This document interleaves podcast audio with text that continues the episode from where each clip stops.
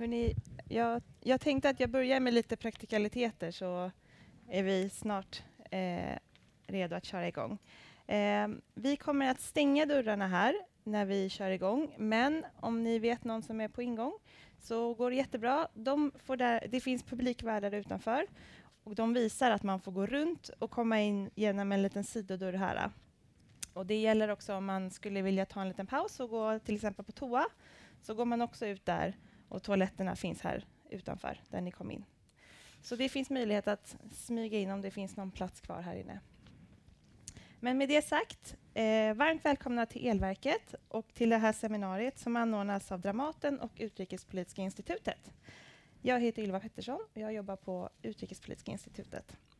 Idag kommer vi att prata om USAs maktposition i världen och i Sverige och ifall den har förändrats sedan Trump, Trump tillträdde. Eh, det här seminariet är det första av tre i en seminarieserie som vi anordnat tillsammans eh, i samband med att eh, Dramaten fokuserar på USA genom sina uppsättningar Swede Hollow och Angels in America. De andra två seminarierna som vi gör tillsammans är det, första, eller det andra seminariet då, den 14 februari. Då ska vi prata om USA och Kinas stormaktsrelationer och maktkamp. Och den 12 mars så ska vi prata om hbtqi-personers rättigheter i ett globalt perspektiv. Om någon av er vill twittra så eh, heter vi UI Sweden och man kan också tagga Dramaten och.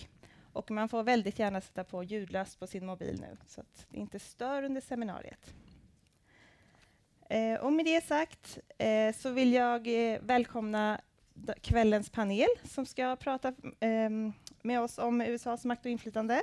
Och till min vänstra sida så har jag Jan Hallenberg som är senior forskningsrådgivare hos oss på Utrikespolitiska institutet. Forskningsledare. Forskningsledare och professor i statsvetenskap på ja. Försvarshögskolan. Välkommen hit Jan. Tack.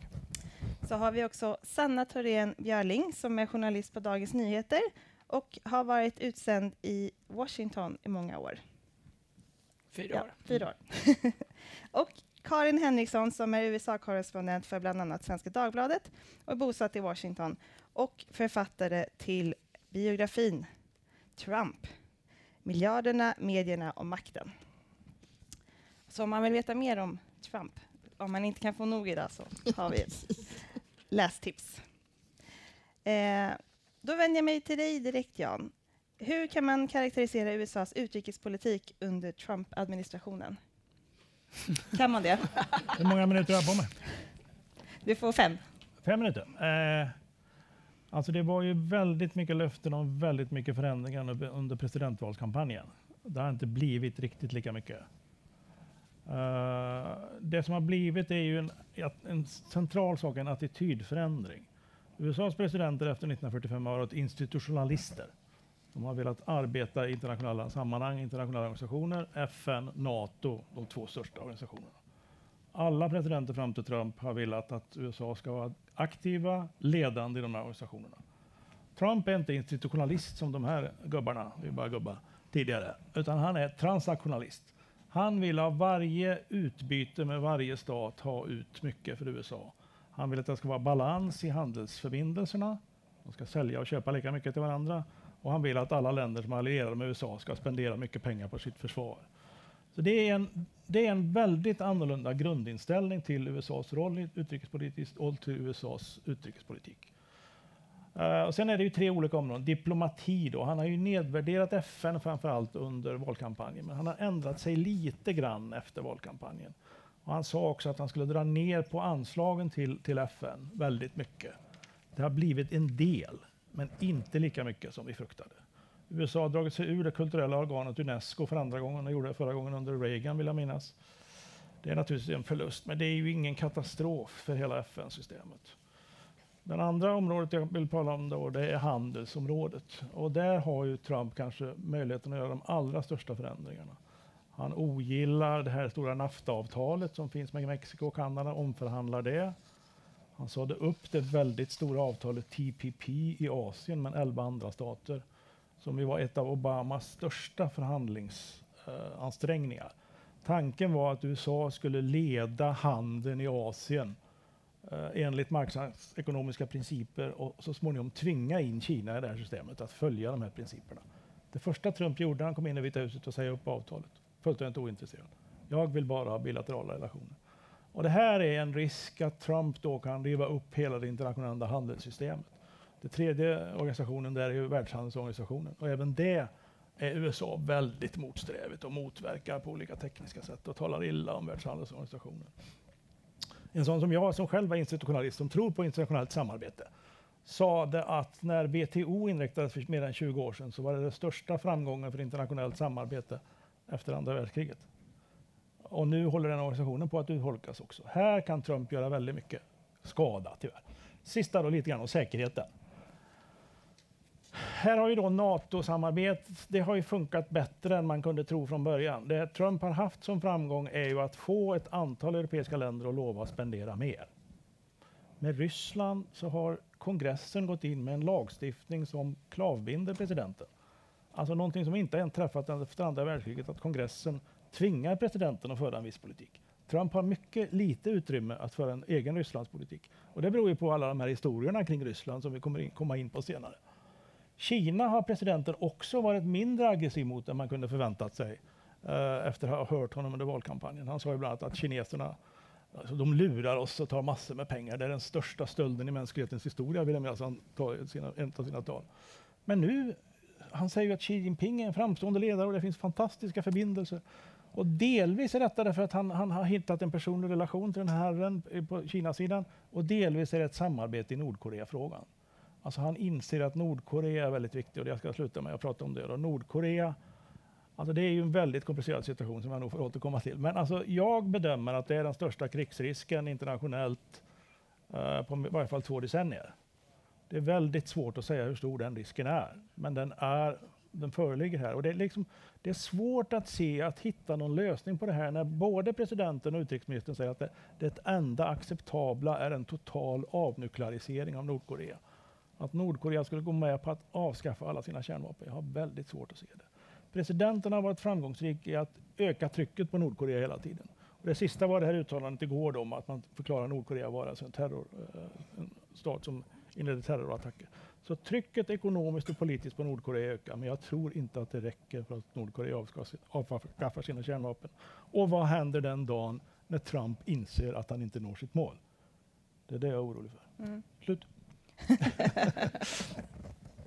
du var inne lite på det med ehm, eh, USAs relation till NATO-medlemmarna, men jag skulle vilja gräva lite mer där. Ja. Har relationerna eh, inom alliansen förändrats, eller är de så starka att det inte påverkats? Alltså de med den här nya retoriken som alltså de har förändrats. US, européerna liknar inte, litar inte lika mycket på USA längre när jag var bortom, ut, utomlands förra veckan så fick jag tag i ett nummer av Le Figaro här. Och EU hade ju som ni kanske vet ett utökat försvarspolitiskt samarbete som annonserades förra veckan. Det var två helsidor i Le Figaro som sa L'Europe de défense. E Europas försvar. Äntligen har vi tagit ett stort steg. Så fransmännen vill öka det europeiska samarbetet. Tyskarna vill det också. Och det blir ju delvis då därför att britterna är borta. Och det, det, det finns sådana här ansträngningar att européerna inser att de måste stå på egna ben. Men själva fundamentet är ju ändå kvar. Alltså, jag, menar, jag kan inte tänka mig att om det blir ett riktigt krigshot att inte USA skulle ställa upp. Men det är subtila förändringar. Och, eh, men återigen, de är mindre än jag fruktade de skulle vara när jag hörde Trump under valkampanjen. Mm. Delar du den bilden, Karin? Ja. ja. Skönt, inga osämjor än så länge. man kan vara osämja, man kan vara oense ändå. Jag har för mig att eh, inför presidentvalet så var det i Europa endast Ungern som var positiva till att mm. eh, Trump skulle bli president. Är det... Ja, det finns en opinionsundersökning då som den här Pew Research, en väldigt bra organisation, eh, gjorde. Och eh, de enda stater där Trump är mer populär än vad Obama var, det är väl Israel och Saudiarabien. Mm.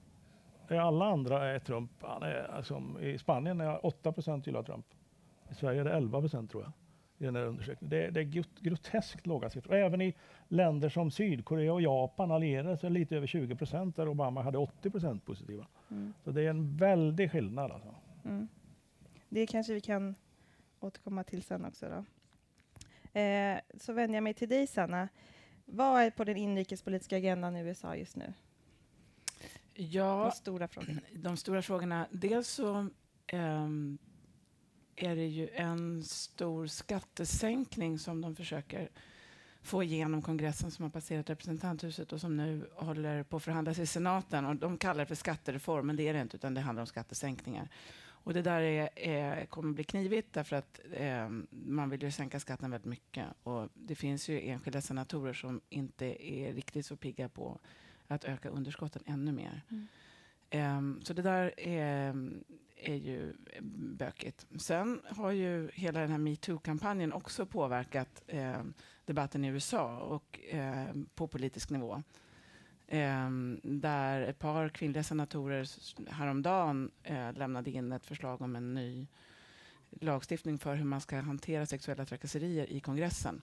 Därför att de regler som har varit har skyddat kongressledamoten väldigt hårt. Det är i, princip, I princip så en kvinna, som det ju nästan alltid är då, som vill anmäla en, en man för att eller en kongressledamot för sexuella trakasserier har varit tvungen att vänta vad det är, tre, fyra månader och parallellt då gå, och jobba, gå till jobbet som vanligt och hålla på med olika förhandlingar eh, fram och tillbaka. Och det har varit väldigt, eh, ja, men om man kommer överens om någonting så är det hemlig, hemligstämplat och så vidare. Mm.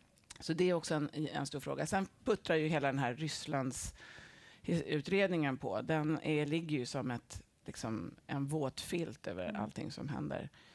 Ehm, jag skulle också vilja säga att jag tror att eh, om man inte bara ser på vad som händer i Washington så är en jättestor fråga som jag tror påverkar väldigt många amerikaner, det är det här enorma beroendet av, eh, beroendet av opioider som eh, är lite, mm, ja, som är helt eh, enormt. Det är en väldigt stor kris som dödar 60 000 amerikaner om året. Det är alltså ungefär lika mycket som skjutvapen och trafikolyckor tillsammans. Eh, som är ett, ursprungligen, ursprungligen så är det ett, lä, ett, läkemedelsberoende som har gått över till eh, mycket starka grejer. Och sen är det Thanksgiving. Det är ju inte Mm. kanske så politiskt, men det tror jag väldigt många tänker på. Jag tänker också på um, någon fråga som vi gärna diskuterar i Sverige. Det är ju det här med när det händer massskjutningar.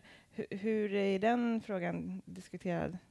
Är det ja, men den, den eh, kommer ju upp varje gång det blir aktuellt. Mm. Liksom. Men den dör ju ganska snabbt igen. Alltså, Ehm, det, efter ehm, Las Vegas så kom det ju förslag på att man åtminstone skulle eh, ha restriktioner för en apparat som gjorde ett halvautomatiskt vapen till ett helautomatiskt vapen. Eh, och det tyckte ju till och med NRA, alltså vapenlobbyn, att det var en bra idé. Men det där är tillbaka på noll. Det, de har ändrat sig. Så att de tycker att den här manicken den ska fortsätta kunna säljas. Det är extremt, extremt. Mm.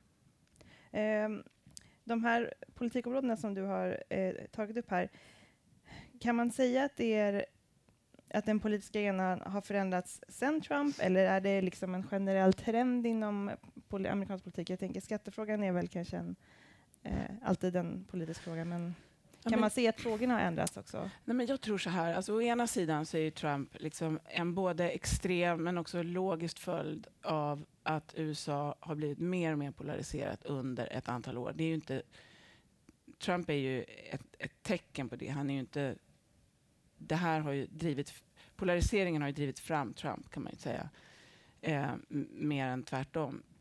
Så på ett sätt så är det ju någonting som ligger i sakens natur. Å andra sidan så ser man ju i USA en väldigt väldigt allvarlig diskussion just om institutionerna och om det, USAs demokrati. Man pratar om, om konstitutionen. Är det hur, hur stark är konstitutionen? Hur starka, hur starka är institutionerna? Kan institutionerna stå emot Trump? Och man ser eh, vad han gör med State Department, alltså utrikesdepartementet, där man underminerar, det är nästan tomt där. Det finns väldigt många länder som inte vet vem de ska vända sig till för att det finns inga tjänster tillsatta där. Man ser visselblåsare på vissa departement som, eh, där man, framförallt inom klimatfrågor till exempel, där man försöker ta bort vetenskap från departementen. Och sen ser man liksom, så säger man ofta att ja, men det kommer ändå, man, man ser att mycket av Trumps politik dels fastnar i kongressen av juridiska skäl, av laglig, för att juridiken ser ut så, lagen ser ut så, men också i domstolarna, som inreseförbudet har fastnat i domstolarna. Men där, det man ser där är ju också att Trump har ju, den största framgång Trump har fått, haft under sitt första år, det är att han lyckades få igenom den här domaren i Högsta domstolen i Gorsuch väldigt tidigt. Det finns ett, många andra domare som inte sitter i Högsta domstolen men som sitter på nivån under. Och där har Trump ett större, större möjligheter att tillsätta federala domare som sitter på livstid än någon president har haft på många decennier.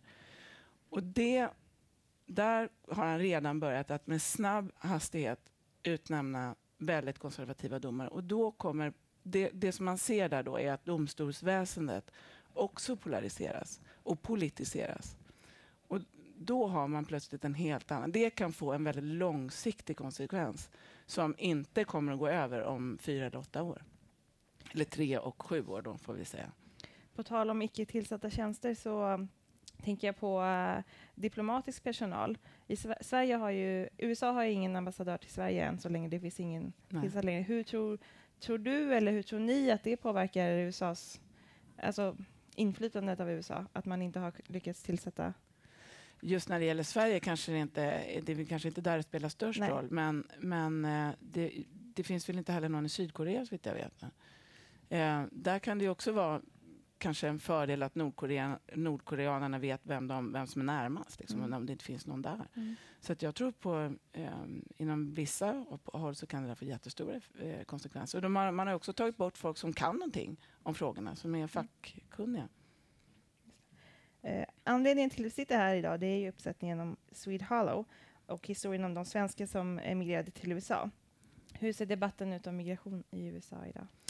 Ja, men det, ni, det har nog alla här följt, att Trump vill bygga en mur och att eh, han vill kasta ut en massa folk. Och det där kan man också säga att liksom, om man ser under det senaste året så har deportationerna faktiskt eh, alltså minskat med 12 procent.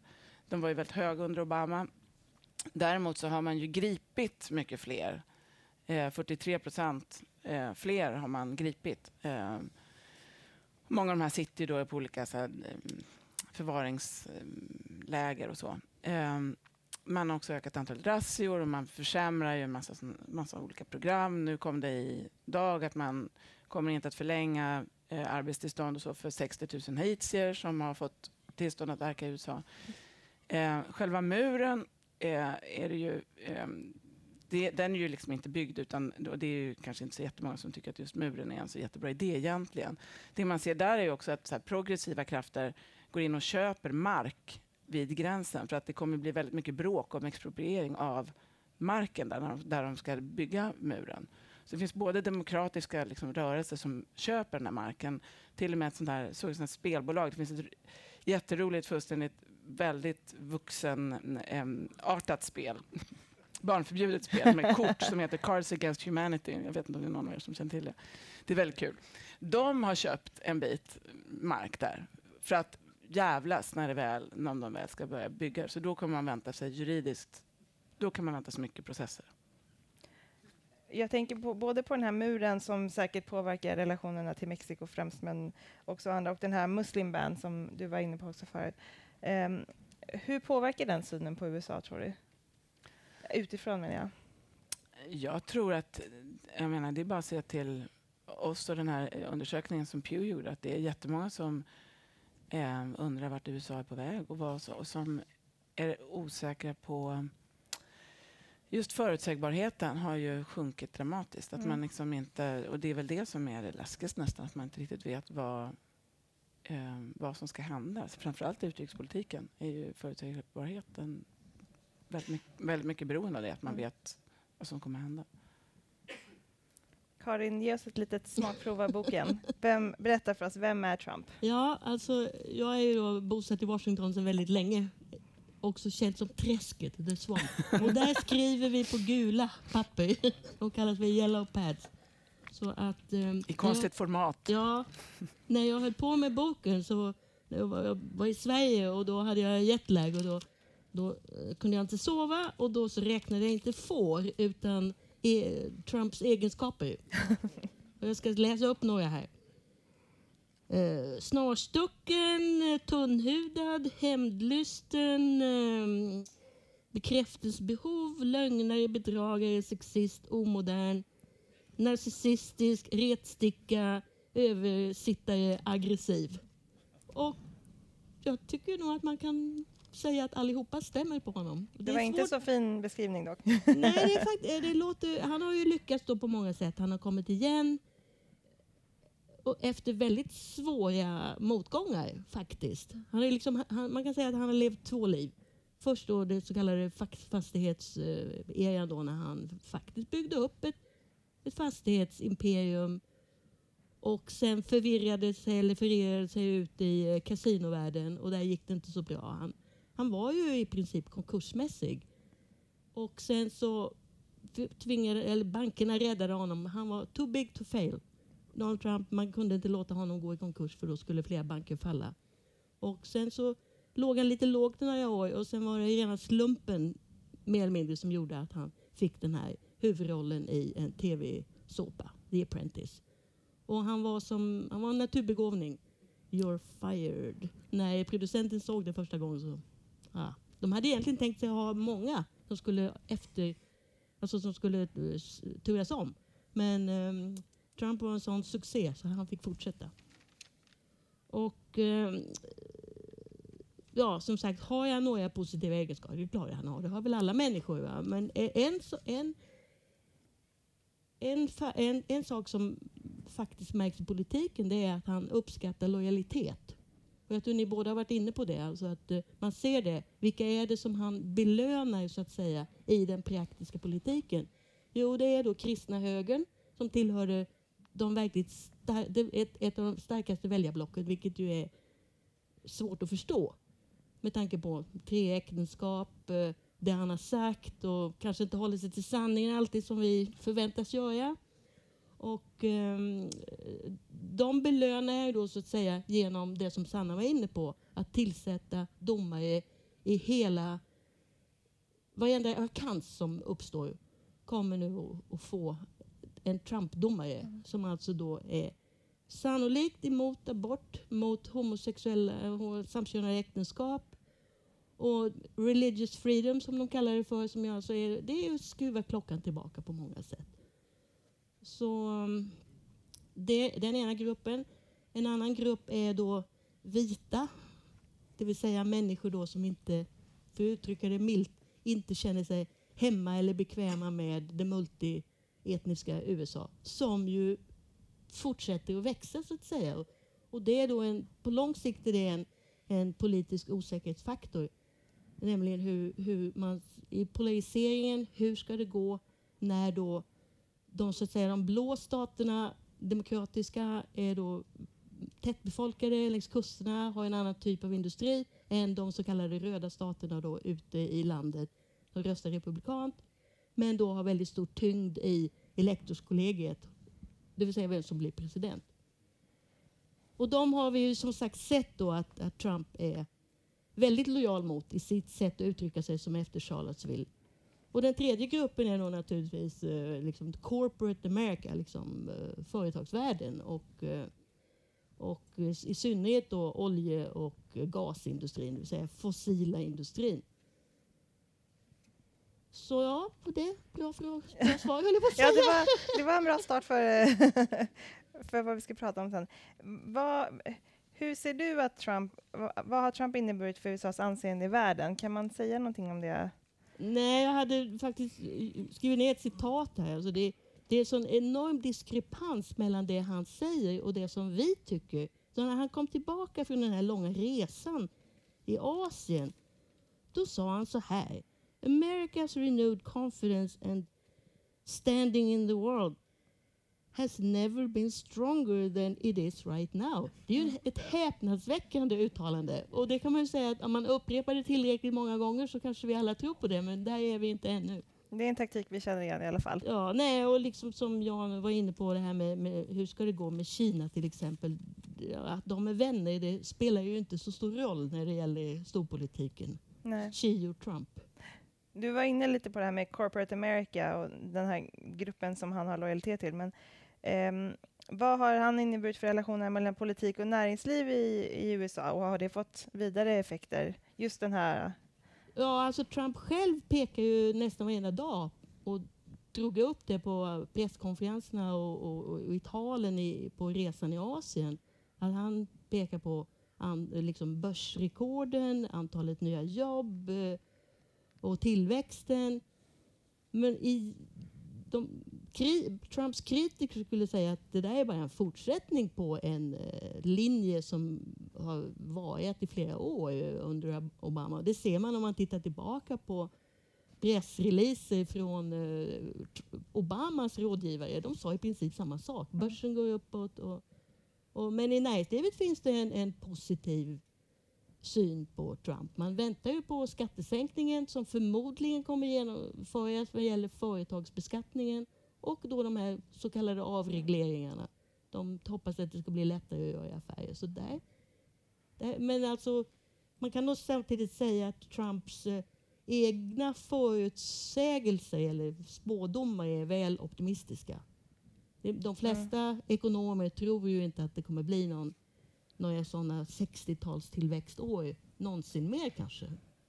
Och sen bygger de här skattesänkningarna mycket på um, alltså den här trickle down princip som man är ingen, ingen, inga ekonomiska studier har visat att de fungerar. Det Nej, och det har ju också varit nu många år med rekordvinster i, i företagen och inte har de höjt några löner för det. Men däremot lönerna har börjat öka lite, men det beror, beror snarare på att arbetslösheten är så låg nu så att företagen måste höja lönerna för att få arbetskraft. Så i någon mån, det, det, varje president skulle ta åt sig det och säga att det, det är min förtjänst. Mm. Det skulle Obama också Man stryper ju också invandringen söderifrån. Ja, ja. Så att det finns ju färre ja. arbetare av den anledningen också. Det är två tredjedelar färre som har tagit sig över från gränsen till Mexiko. Eller har velat komma över. Så att, Men också för att, om vi håller oss kvar med de här näringslivsrelationerna. Han hade ju ett näringslivspolitiskt råd med bland annat eh, Teslas eh, grundare och så. Men det, att det upplöstes och de här att det inte fungerade, det är inget som har påverkat hur näringslivet ser på nej, Trumps Nej, det tror jag inte. Det var ju mer en symbolisk grej och alla har glömt det. Det var väl inte ens så viktigt att det fanns från början. Men, eh, Vad säger du Jan? Nej, jag, jag delar det. Det var mest för show. Jag tror att mm. de, har, de har väldigt goda förbindelser. De gillar Trump och de väntar på skattesänkningar, precis som Karin säger. Mm. Men, Men sen alltså, är frågan vilka konsekvenser skattesänkningarna får. Det är... Ja, och med budgetunderskottet ja, också, som Sanna sa mm. också. Det, var ju, det är ju Republikanernas, det är en profilfråga för dem att banta budgetunderskottet. Men det var bara viktigt när det är republikan eller demokratiska presidenter. Men det som Jan säger om, om handelspolitiken, det är ju den stora osäkerhetsfaktorn mm. framåt.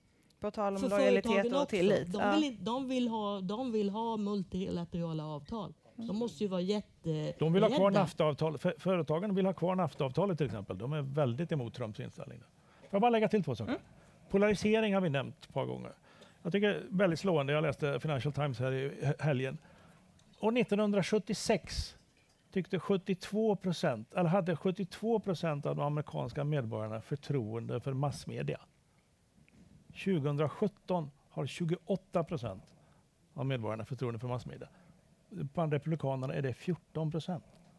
När jag var i USA första gången lite längre, när jag var i Princeton, då tittade jag varje kväll på Walter Cronkite på CBS. Han sa “That's the way it is”. Här berättades USAs historia. Alla som följde nästan tyckte att här var någon gemensam historia. Den gemensamma historien finns inte längre. Utan det finns antingen CNN eller Fox News eller vilka nu ska utse. Det är en väldigt stor skillnad. En annan sak som Karin var inne på, det här med de, de religiösa. 2011 så tyckte de här evangelicals, 63 procent vill jag minnas och de tyckte att personligt beteende diskvalificerade en politik, politiker för högre ämbete. Idag tycker 23 eller 28 procent av dem.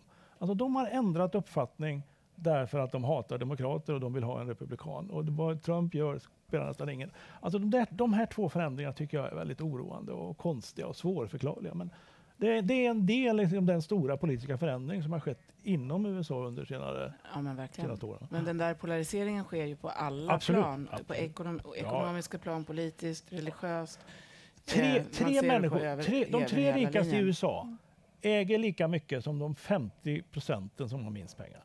Bill Gates, Warren Buffett och Jeff Bezos äger lika mycket tillsammans som fem, de 50 procent fattigaste i USA. Det är, ja, det är fullständigt det, man kan, det som man kan se här, tycker jag, det är ju att just det här gör ju också att man kan förstå de som röstade på Trump. Trump är ju inte, det är så lätt för oss att säga så här att det vad är det för människor som röstar på en sån person? Kan de inte se vem han är? Det, det har ju rapporterats så mycket om, om denna man. Liksom, och vem kan tro att han kommer att göra det här och här?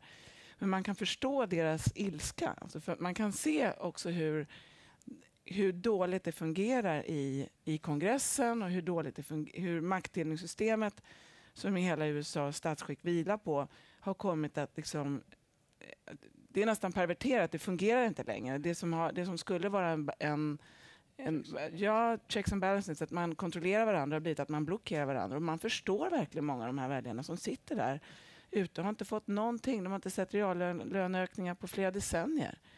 Om, utom nu då kanske möjligen på sistone. Men det finns jättemånga som inte har sett någon förhöjd livs, livskvalitet. Så kommer en människa där med ett enkelt budskap som säger jag kommer att göra det bra igen. Och sen känner de, särskilt de här vita, den vita befolkningen som känner sig trängd. Eh, och jag tror att ibland så säger man så här, men det var mycket rapportering om att ja, men det är den vita arbetarklassen som röstar på Trump. Och sen kommer de som säger att nej, men det är inte alls det för att hans väljare har en inkomst som är högre än, än så. Och svaret är ju att det är båda delarna. Eh, det är både de, de, traditionella republikanerna som till slut röstade på sitt gamla parti mm. och, och en del av de här som tidigare har varit röstat på Demokraterna. Mm. Men man, jag tycker man ser det även när man tittar på liksom organisationer som Internationella valutafonden och OECD eller EU-toppmötet förra veckan i, i, Göteborg för den delen, att man har börjat prata mycket mer om de sociala frågorna. För man ser att får vi för stora skillnader så blir det lite jobbigt. Alltså man kan få stora politiska konsekvenser av det. Mm. Vad ville du säga? Jag bara tänkte säga att jag var på så här bokmöte och då var det en av i publiken som sa, finns det inte något positivt du kan säga om Trump? Mm. och, och då, det, det, är några saker faktiskt. Jag menar, dels är det ju då, han vann ju faktiskt, det var ju en enastående bedrift. Sen kan man säga då att det lite grann beror på den andra kandidaten, Hillary Clinton, att republikaner inte kunde tänka sig att rösta på henne. Eller stanna hemma, för det betyder ju i så fall en röst för henne. Sen är det ju då, som Sanna poängterade det här med att han fäste liksom till, ja, USA som kanske till och med världens uppmärksamhet just på de här glömda människorna i industrinedläggningens spår. Och sen, som Sanna också har sagt, att det här, nu har vi, att vi sitter här nu, det beror ju rätt mycket på Trump, att hela världen och i synnerhet då i USA måste vi tänka igenom demokratin och institutionernas roll och pressens roll. Det är också lite grann tack vare Trump att vi faktiskt måste skärpa oss. Och sen då en fjärde faktor är lite grann att eh, liksom det gäller kanske också att hålla god min i elakt spel.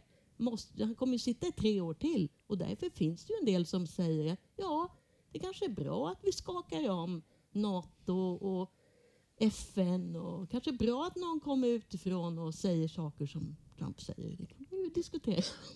Du tror att han håller sig kvar i tre år till. Håller ni andra, ja. gör ni också den analysen? Det är väldigt sannolikt. Alltså, min gissning är att om Demokraterna vinner representanthusvalet 2018, vilket är relativt sannolikt, då kommer de att inleda undersökningar av alla trumpare. De kommer att få sitta i sådana här strålkastare i timmar och dagar i utskott i representanthuset. Man kan till och med tänka sig en impeachment-utredning. Men om den går till senaten kommer den aldrig att gå igenom det, för det kräver två tredjedels majoritet. Då måste vi hitta alltså skandaler som är en helt annan nivå än, än, nu. Så jag tror inte att det kommer, han kommer inte avsättas, det tror jag inte. Det tror inte jag heller, om det inte är något... Ja, en riktig revolution. Men, alltså, ja. Och, men det är också det där, liksom, USAs statsskick, det tyckte jag var otroligt spännande när när jag bodde i, i Washington, man försöker förstå det här oerhört komplicerade, hur alltihopa hänger ihop. Men det gör ju också att Trump sitter ju ganska, ganska säkert och man ser också hur valsystemet gynnar den här polariseringen när man ser eh, väldigt ganska få delstater överhuvudtaget där, där det finns någon där det är, kontrovers eh, där det är, är jämnt. Eh, det undergräver ju också folks... Liksom, varför ska man rösta om man vet att Demokraterna vinner eller Republikanerna? Och på, på liten valdistriktsnivå så har man eh, gerrymandering, alltså väldigt intrikat ritade distrikt. Liksom. Och nu är det ju... Jag tror att det jag läste någonstans att det är ett tjugotal av alla distrikt som överhuvudtaget är där det står och väger. Eh, och, och, och det är ju ja, 2030. Det är, utav 435. Det, utav 435. Och överallt annars så spelar det inte så stor roll. Och det enda då som blir viktigt är de här primärvalen i varje litet valdistrikt. Alltså där det enskilda partiet kan ha två kandidater. Om man då vet att Republikanerna säger, vinner själva valet, då blir det två republikaner då som står mot varandra för att bli den kandidaten. Den utmanaren kommer nästan alltid från höger. Det vill säga partierna dras hela tiden ut, utåt kanterna. Och det undergräver också. Så att, att, se, och hur, att se att det där ska förändras, det är ju um, ganska svårt. Det finns ett väldigt spännande fall i Högsta domstolen som kommer att avgöras under första halvan av nästa år. Som handlar just om hur, hur man ritar de här valdistrikten. Mm. Sånt där kommer att få stor betydelse på lång sikt. Och dessutom så, så alltså de amerikanerna är ju jättesura på sina kongressledamöter. Throw the bums out. Och ändå gör de inte det. De röstar ändå de röstar inte. Ja, sittande. De röstar inte. Det är, vad är det, 53 procent som går och röstar. Någonting sånt. Jo, men de röstar ja, på det... den sittande. Ja, de sitter, ja, just det. Ja, just det. De ja, I kongressvalet är det 38 procent. Ja, just det. Just 36, 38. Ja, Presidentvalet 55-56. Det är väldigt mycket mindre än i Europa. Men det är, väldigt, det är väldigt variation också. Ja. I, I, Minnesota röstar 74 procent i senaste valet och i Hawaii röstade 43 procent. Så det är en enorm skillnad på valdeltagande. Mm. Men fortfarande, genomsnittet är jättelågt. När man, när man tittar på eh, jag ska inte säga en motståndare, men när man, när man analyserar någon annans eh, politik så kan det vara svårt att se logiken därför man ser, känner sin egen logik. Men eh, vi har ju pratat här om Trump och det är många grejer, många av hans politik, eh, av, mycket av hans politik som vi inte håller med om, men kan, man, kan ni ändå se någon slags logik i hur han agerar och hur, att man kan följa någon slags eh, men, men han är väldigt logisk i att fria till sin väljarkår hela tiden. Mm. Han ger hela tiden dem eh, köttben när han åker till Asien och talar om suveräniteten.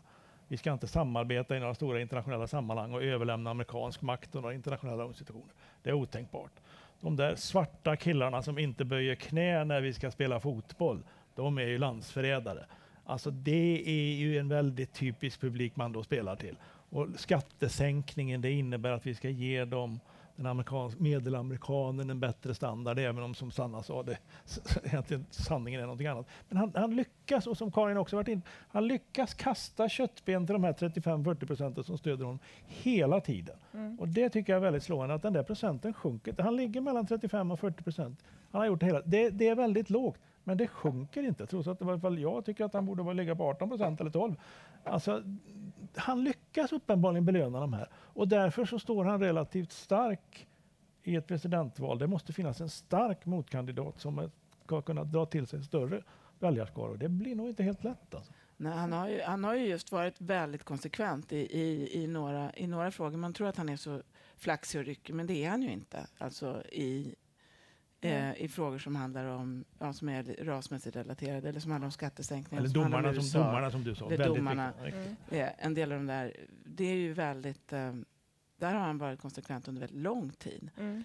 Eh, långt innan han började i kampanjen. Men, eh, och sen tror jag att han har, eh, jag tror att men att, att han har en sån bas, där tror jag mer man ska börja titta på också på var, varifrån folk får sin information. Det vet jag, det gjorde säkert du också under valkampanjen och även efter. Under, ja, när man är ute på en reportageresa eller någonting. Man frågar dem man intervjuar, sig, men varifrån får du din information? Och där är, ju, där är det ju så att många av de som gillar Trump, de avfärdar ju allt som står i New York Times eller Washington Post eller sägs på CNN per definition. Alltså. Och, um, och, och, man får en, en um, Eh, det var, tyckte jag, mer och mer slående. Att man liksom, det spelar ingen roll vad det är, det är fel. Och man börjar också, titt, man börjar också avfärda vetenskapen. Um, och man säger, jag träffade en kvinna i eh, Palm Beach som stod i en blomsteraffär där som hade något, någon dotter som hade kommit in på Ivy League, alltså elituniversiteten. hon hade först blivit jätteglad för det naturligtvis. Dottern kanske kunde få läsa på Yale eller Harvard. Och sen så slog det henne att liksom en, men gud, hon kommer att bli helt hjärntvättad av den där liberala liksom, vetenskapen. För det vet man ju, att det är Soros och det är liksom, varifrån kommer forskningsanslagen? Det är från liberalt håll. Det är självklart de tar fram sånt som visar på klimatförändringar, vad det nu är. Och det där tror jag är, det, det har ju en, det ser man ju även i Sverige, det ser man över hela världen. Men det är ju väldigt påtagligt där. Han gav ju väldigt högt flygande löften och det måste ju ändå bli det som avgör om den här Alltså matematiskt går det ju inte vinna på de här 30, 60, 38 procenten. Nej. Och han har inte lyckats vidga sin, eh, sitt stöd alls. Och ska man då börja räkna nå, ingen mur, inga eh, massflytt tillbaka till USA av industrier och inga lönehöjningar. Så att det, det är ju det kommer bli tufft Men- framöver tror jag. Men tänk på att det är 36 till 38 procent av liksom 100 procent. Men det är bara 60 procent som går att rösta. Så att liksom de Det procenten kommer att ligga... Så att, ja, så att det- det är, han står lite starkare än de där siffrorna. Men jag, jag hoppas att du har rätt. Men det Ja, har ju också... blir det en fräck debatt, det, det är ju Det, det är naturligtvis... ja, ja. Men Men, det hittills har inte den hur- kommit igång. Det är väl också Nej. ganska slående. Det, det är väldigt... Det, det kanske det börjar... Ja, det. ja. Man ser lite så här reportage då, under ett år efter valet var det många som Ja, ja, återvände ja, då. det. det var väl en del som... Men de, det är klart de vill inte erkänna att de röstar på fel gubbe. Nej. Och sen beror det på vad, vad Demokraterna lyckas komma fram med. För att Mm. de, man ska ju inte glömma att motståndet är ju eh, på knä kan man säga. Ja. Och jag Just tror inte heller man ska glömma att det var ganska många väljare som valde mellan Trump och Bernie Sanders, alltså den kandidat som stod till vänster om Hillary Clinton. Ehm, Kan du säga någonting om eh, läget för demokratiska, Demokraterna? Nej, men alltså, de har ju, befinner sig i en, i en kris Mm. eh, också för att de har, de har ju förlorat enormt många platser i Tusen. liksom, tusen, Mm, ja. tusen. Olika delstater. i olika delstater, Ja, på guvernörsposter, i eh, delstatsparlament, i kongressen, i, på, alla, Mm. ja, på alla nivåer. Mm. Och de har inte lyckats få någon vettig återväxt. Och där var väl delvis också ledarskapet som satt som en propp där. Det finns många där som är äldre. Och just att Hillary Clinton blev så frammanad och att de också krattade för henne gjorde ju att det var ju inte så många andra som... Man Det där ja. vet ju Karin Ja, om jag tror man kan säga att, att det, det är liksom ett internt motstånd nu mot ledarskapet i kongressen som är mellan 70 och 80 allihopa. Och sen då eh, kan man samtidigt säga då att Hillary, locket Hillary är ju borta. Så det kan ju växa fram någonting annat. Och det Mm. syntes lite nu i det här valet här veckan I att Vi- det Virginia. dök upp ja. lite nya kandidater Ja. för Demokraterna som gick till val på, inte bara mot Trump, utan mot hela trumpismen, mot hela liksom det här gammaldags över Trump. Det var en kvinna i New Jersey som hade blivit så upprörd över att den republikanske delstatsparlamentsledamoten hade sagt då i samband med de här rosa pussymössorna demonstrationen eh, sa att jag hoppas att de hinner hem och laga middag. Då blev hon så arg att hon, att hon bestämde sig för att ställa upp mot honom och hon vann. Ja, Det, men det, blir, det blir fler demokratiska kvinnliga kandidater kommer att komma fram ett antal fler. Men jag tror att det behöver också vara framgångar. Det ska ju vara ett senatsval nu den 12 december i Alabama. Där den här Roy Moore, då, den här stöllen. Om vi, att- om vi livat. tycker att Trump är stollig så är den här gubben i kubik alltså. Ja, han, han, det är ju möjligt att han förlorar. Det tror jag skulle vara en väldig skjuts för Demokraterna om de kunde vinna i en sån delstat som Hillary förlorar med 25 procent. Eller något dylikt.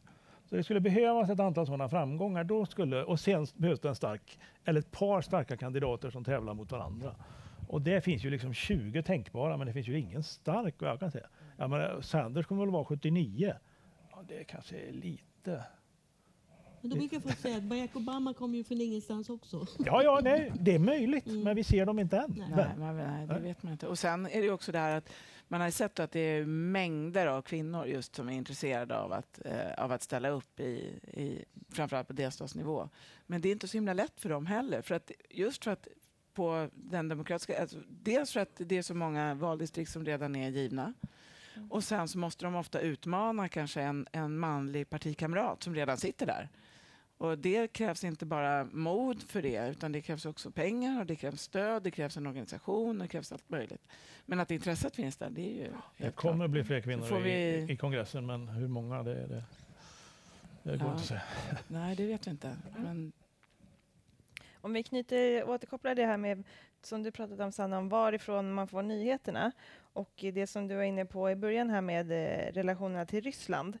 Kan, är det någon av er som vill eh, gräva mer i vad händer där och den här Müller-rapporten och vad, inrikespolitiskt men också utrikespolitiskt? Vad får det för Jag tror Trump-administrationen är jättestörd över hela det där klustret av grejer och de vill ju nu försöka komma på förslag om att de skulle tillsätta en ny utredning av Clinton, men det slogs ju, har slagits bort. Vi får väl se hur det går med det. Men, men eh, Robert Mueller jobbar ju på, Mm. helt enkelt. Eh, jag tror ingen vet riktigt var det där slutar någonstans. Det blir fler, kommer att bli fler det- åtal.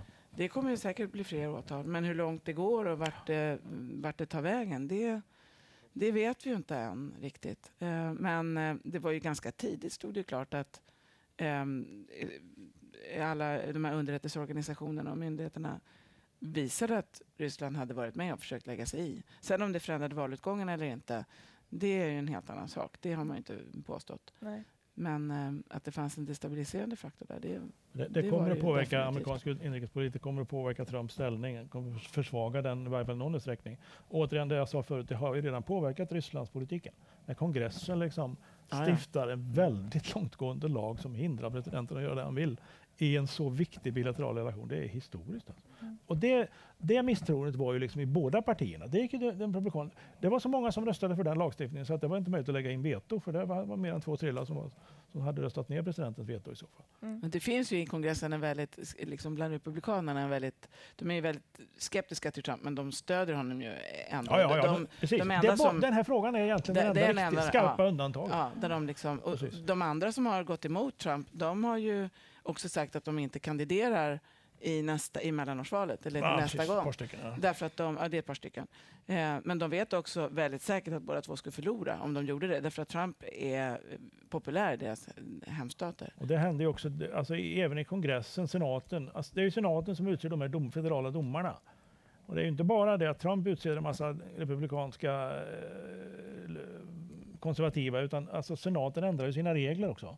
Det av det går igenom som gjorde mycket. det. Ja, men, ja just det. Men nu, det var första regeln. Men den andra regeln är den här kallade blue slip. Alltså om du är från samma, med senator från samma delstat som den här domaren och så ger en blue slip så säger du att jag gillar inte den här karln eller kvinnan. Och då kan den processen gå i stå. Nu har ordföranden i justitieutskottet sagt att jag struntar i det. Jag inleder hearings ändå. Och det kommer innebära ytterligare så här strömlinjeformning utav de här. Och, och man lyssnar inte heller på The American Bar Association, alltså juris, juristernas egen sammanslutning. De har tidigare alltid gjort en sakbedömning av varje kandidat om vederbörande är kvalificerad eller inte.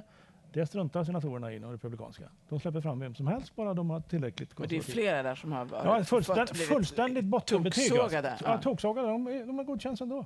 Och Demokraterna kan inget göra.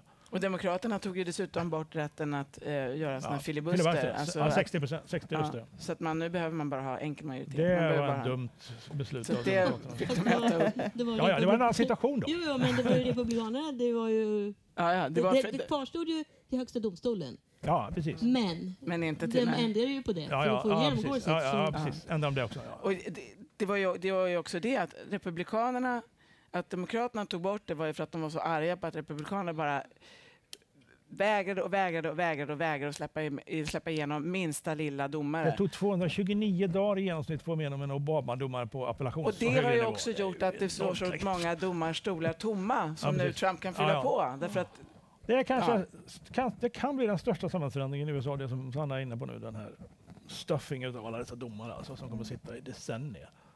tills men de dör, alla, bokstavligt alla, talat. alla politiska beslut fast går ju genom Ja, ja. domstolarna. Det är Ja, mycket ja, som ja, ja, det Obama drev igenom eller klubbade Ja, just som aldrig trädde i kraft därför att det sitter fastnar i domstolen. Jag skulle bara vilja säga en sak om, om eh, Rysslandsutredningarna och det är ju att eh, det visar på någonting som vi inte har talat så mycket om, i alla fall inte direkt, nämligen Trumps okunnighet och, och oerfarenhet. Att han då omgav sig med de här personerna som Paul Manafort till exempel då, som ju var den första som åtalades. Det var fullkomligt häpnadsväckande av en kandidat, en presidentkandidat, att ta in en sån person så nära sig själv. Det är liksom givet att det blir utredningar om, om en sån person. Så Att den skicklige dealmakern, affärsmannen, förstod inte det eller brydde sig inte. Eller Michael Flynn. Ja. Mm. Men han är väl, är väl näst på tur här. Står väl på tur. Han var det i 24 dagar. Var, Ja. så förutsatte jag faktiskt. Den första som kommer att avgå är Michael Flynn. Ja. På tal om eh, människor man har nära sig så tror jag väl att eh, Steve Bannon har också recenserat vilka vallöften som Trump har uppfyllt ännu och det var den här bara Elfenbens eh, akten som han tog tillbaka. Det är väl det enda han har tagit tillbaka. Mm. jag ska alldeles strax öppna för frågor så fundera på vad ni vill passa på att ställa till panelen. Men jag tänkte ta en fråga till eh, fram till dess. Vad har Trump haft för inflytande på medier och yttrandefrihet?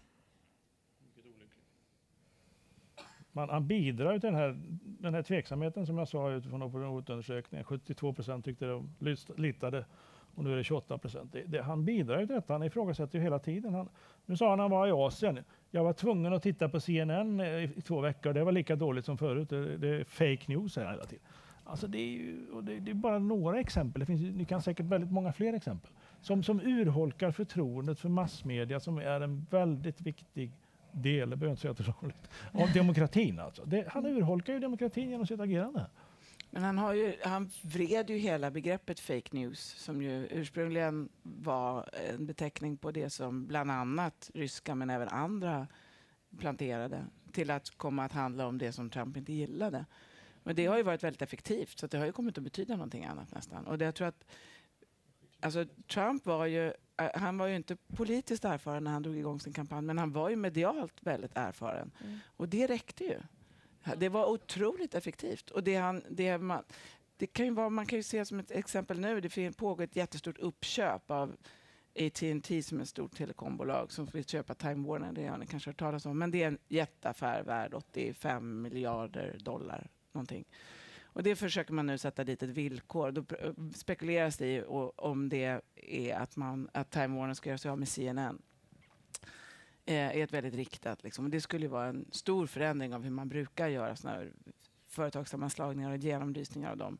Det är inte självklart att man får slå ihop sådana företag ändå av konkurrensskäl. Men det där är ju ytterligare en sån där nyckelgrej. Jag tror att man, det man ser är ju en konstant attack mot medierna som också på sikt undergräver förtroendet för dem. Och jag tror att det där är mycket mer effektivt än vad man ja, Ja, paradoxalt nog så är ju Trump själv en produkt av liksom de mainstream media som, han, som, som de kallar dem för. Som, alltså traditionella, stora, ledande medier som han går till attack mot. Men tycker också man ska komma ihåg nu att det, har ju skett en, en, eh, vad ska man säga, skett lite, lite av en pånyttfödelse faktiskt. Av Världens mobilisering. Eh, ja, ja. journalistik. Alltså mm. att, eh, vad brukar man säga, journalistik att folk verkligen är ute och jagar nyheter. Man säger att det har varit tacksamt, för det finns mycket nyheter att gräva fram.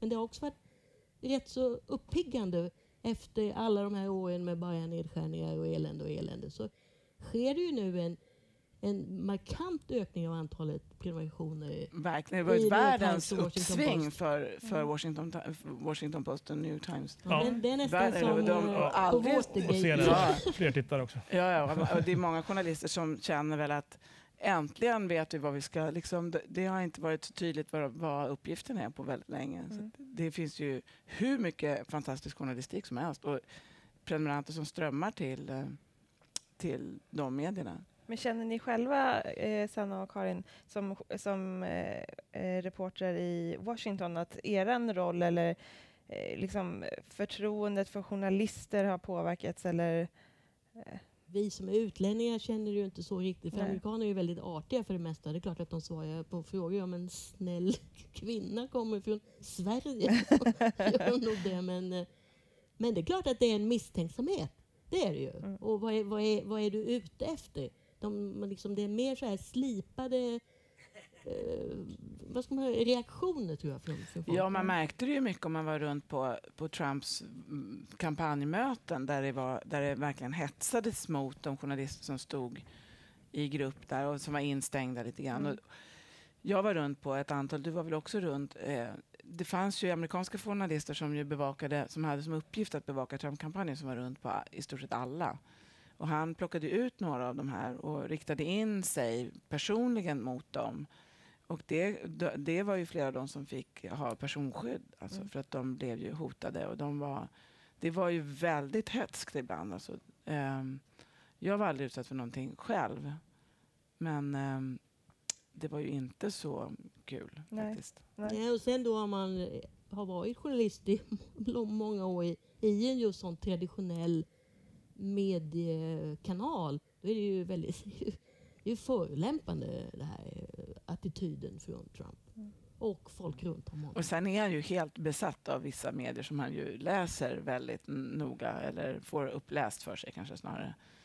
Eller kondenserat till ett par, tre meningar eller någonting. Ehm, så det är ju verkligen både och. Men man ser ju en, han sa ju väldigt tidigt också under kampanjen att han ville skärpa förtalslagar och sånt. Det är ju inte gjort i en handvändning, men det, man kan undergräva det på olika sätt. Man tittar till exempel på ja, men hur man ska hantera källor. Ehm, det var ju även Obama efter, ska man Alla- komma alla ihåg. Att, ja, det har blivit värre och värre. Liksom. Så att, eh, han går ju där bara egentligen i, i ehm, fortsätter den utveckling som redan har pågått. Mm. Fast det har ändå funnits en acceptans tror jag hos tidigare presidenter. Att, ja okej, nu är jag världens mäktigaste man. De kan surra där i de där medierna. Men Trump, han, Han tar det personligt. han tar det personligen och han går verkligen till motattack. Ja. Mm.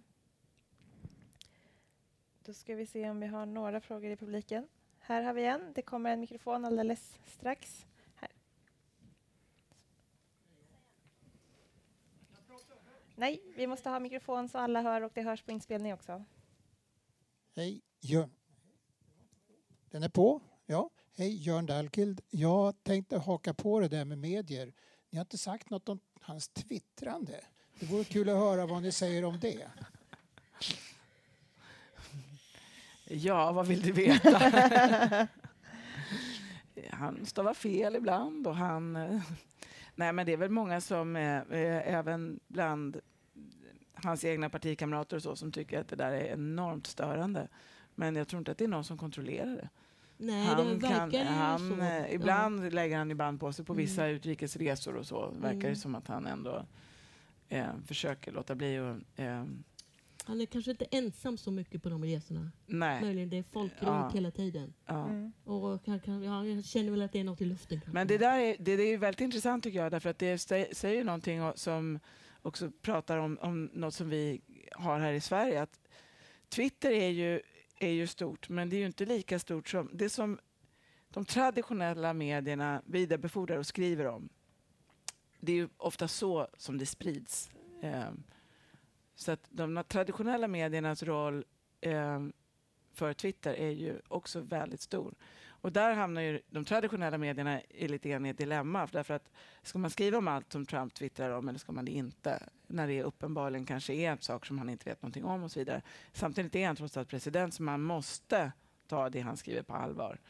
För det kan leda till, som du var inne på, liksom ex- stora diplomatiska eh, förvecklingar eller rent av krig. Mm. Så att, ehm, eh, men jag tror att det är många som skulle vara glada om han la av. Ja, det, det tror jag många inte han väljare, känner för. ja, väljare säger det ofta. Det. Ja, Eh, Hans ja. sympatisörer säger ofta det. Jag önskar att han skulle sluta twittra. Och jag tror också att, vi har inte heller sagt det, alltså, i USA finns det många bedömare där som eh, är störda, även om, oavsett deras personliga åsikter, över liksom hur Trump har sänkt samtalstonen och nivån i hela samhället. Och Trump kan ju känna då att han har en direkt kanal till folket och det kanske är bra. Men man kanske inte ska använda det språket. Och, eh, presidenten har ju ändå en symbolisk roll i samhället. Och. Trump har ju inte varit så bra på det här man säger att han ska vara liksom the comforter in chief, alltså den som ska träda fram och ena och Landsfader, trösta. Ja, landsfadern. Tvärtom får man ju Mm. säga det. Mm.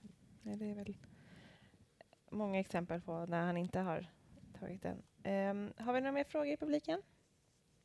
Kom igen nu. En till, två till. Här börjar vi. Eh, jag har en fråga om eh, hur USAs roll eh, har förändrats i konflikten mellan Iran och Saudiarabien och vilka konsekvenser eller risker det finns där just nu. Ja, där har ju USAs roll förändrats väldigt mycket. Därför att den, den första stora resan var ju till Saudiarabien och han slog ju väldigt mycket på trumman på, på det, Trump. Alltså att han fick ett antal kontrakt, han skulle säga mängder med vapen till Saudiarabien. Och man ser ju väldigt tydligt att han stödjer saudierna i konflikten med Qatar och han stödjer dem ännu mer i konflikten med Iran. Han är ju också väldigt negativ till Iran överhuvudtaget. Han, han är emot det här stora Iranavtalet om, uh, som avhåller iranierna från att skaffa sig kärnvapen och, och han uh, har, godkänner inte det personligen som president, även om USA inte har trätt ut ur det. Liksom. Men, men eh, det här ligger naturligtvis en konfliktrisk. Eh, men alltså, rimligen så tror jag att den är relativt liten därför att Iran är så pass starkt militärt och i Saudiarabien är svagt. De kan ju inte, Saudiarabien kan inte ens eh, påverka konflikten i Jemen så mycket som är betydligt mycket mindre än en konflikt skulle vara med Iran. Så att, att, att det skulle bli en militär konflikt tror jag inte. Men däremot kommer det bli olika politiska skärmytslar som vi ser med Libanon nu och det här. Alltså kampen om inflytande mellan Iran och Saudiarabien har stärkts ytterligare uh, och försvårats ytterligare. Men det är ju Iran som segrar hela tiden. Och det faktum att det är Iran som hela, segrar hela tiden gör att den här nya kronprinsen då, den här 32-åringen, tror att han ska lösa alla frågor. Alltså han, ena veckan så bjuder han in liksom världens finansiella elit och säger att Saudiarabien är ett stabilt land för investeringar. Kom till oss och investera. Och tio dagar senare så, så spärrar han in 200, 200 av de ledande saudierna som dessutom är väldigt stora finansmän. Alltså det tycker inte några ekonomer är någon stabilt stat att åka till. Så att jag tror att det kan bli instabilitet i Saudiarabien framöver. Så att, alltså, det finns potential av, av riktig konfliktrisk. Men av olika anledningar så tror jag inte att den kommer realiseras. Eh, men det är ju, det här är ju ett, ett intryck av Irans väldiga framgångar i regionen. Inflytandet i Irak, byggandet av en väg ifrån Iran över Irak in i Syrien och in i Libanon. Alltså Iran håller på att skaffa sig en väldigt stark regional roll och det gillar inte USA, det gillar inte Saudiarabien, de är i allians. Och det går bra att prata om saken och det går bra att dundra om saken, men vad, vad ska man göra då? Alltså jag tror att det blir väldigt svårt att verkligen i praktisk handling försvaga Iran där. Då, en annan eh, konflikt då, eh, är ju då Syrien, där Iran är också starka genom Hizbollah. Det vill ju inte amerikanerna ingripa. Trump vill bara slå ihjäl ISIS, ISIS och sen är det bra. Men ska han motverka Iran så måste han ner med sina gubbar på marken i Syrien också. Och det vill han inte, för då kostar det politiskt. Det man kan säga är väl att liksom, eh, också att Trump, han var ju väldigt ty- tydlig med att han ville ur det här Iranavtalet. Men är det någonting som, kan, som många i alla fall hoppas skapa lite stabilitet så är det de här generalerna som, eh, om, som omger Trump. Alltså försvarsministern Mattis och Mm. eh, McMaster, ja, ja. säker, Mm. säkerhetsrådgivaren och John Kelly som är eh, Chief of Staff i, i Vita huset och några till. Och det där vet man ju inte riktigt hur, hur starka de är och hur, när de ser att liksom, nu måste vi nog eh, dra härifrån. Liksom. Men hittills så tror man väl att många, fler av dem ser att de tjänar landet snarare än presidenten och försöker göra så gott de kan. Ja, och- och de- Särskilt Mattis har väl varit väldigt Ja, varit väldigt självständig och har också fått vara självständig. Mattis säger ju Ja. att han anser fortfarande att avtalet är i USAs intresse. Ja. Och han, jag vet- inte om ni såg det här förfärliga, det ett av de första kabinettsmötena. När alla i kabinettet ska liksom säga att det här är den femte presidenten, den största människan de någonsin har sett, Jesus efterträd. Alla utom Mattis. Han säger att jag tackar för privilegiet att få lesa, leda USAs väpnade styrkor. Det var slut med det. Alla andra liksom föll på knä inför Trump. Alltså det är vedervärdigt. Usch.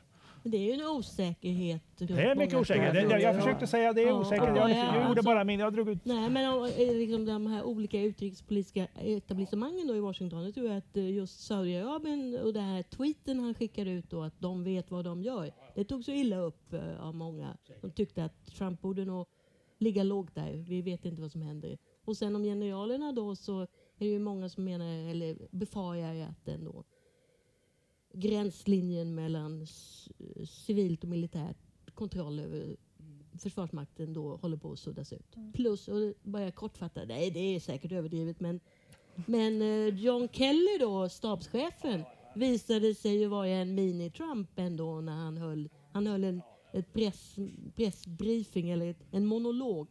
Och det var en del han sa där som klart tydde på att han nog också gärna vill ha en mur rätt snart. Men Nej, men, men, bara säga om general, alltså Nordkorea-konflikten. Alltså jag tror ju att generalerna i den är en återhållande faktor. Trump kan tänka sig militära attacker av olika slag. Och de här herrarna kommer att tala om för honom att detta är naturligtvis möjligt. Men det kommer Men att dö det. tiotusentals, hundratusentals människor. Tänk på vad du gör. Och det är tydligen någon eh, i, i befälskedjan där som har gått ut och sagt att eh, vi skulle passa oss innan vi verkligen Ja, men alltså det där... verkställer. är- Ja. Men det alltså, är i alla fall sånt som alltså- hänger i luften.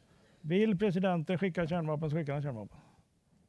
Men tillbaka till eh, Mellanöstern eh, och eh, kriget mot IS som man ju ser ut att eh, vinna. För IS har förlorat väldigt mycket mark nu. Har det förändrat Trumps eh, inflytande i Mellanöstern?